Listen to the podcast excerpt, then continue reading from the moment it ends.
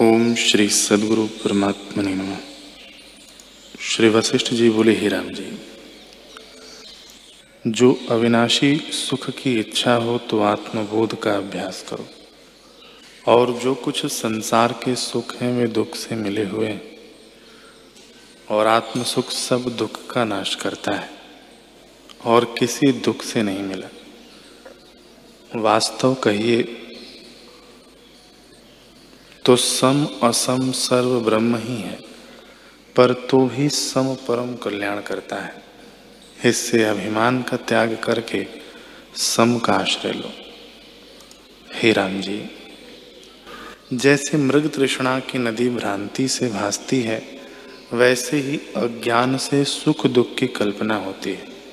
इससे तुम सुख दुख की कल्पना को त्याग के अपने स्वभाव सत्ता में स्थित हो।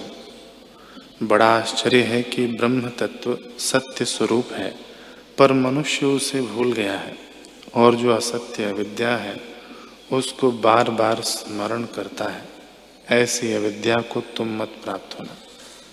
हे राम जी, मन का मनन ही अविद्या है और अनर्थ का कारण है। इससे जीव अनेक भ्रांतियाँ देखता है।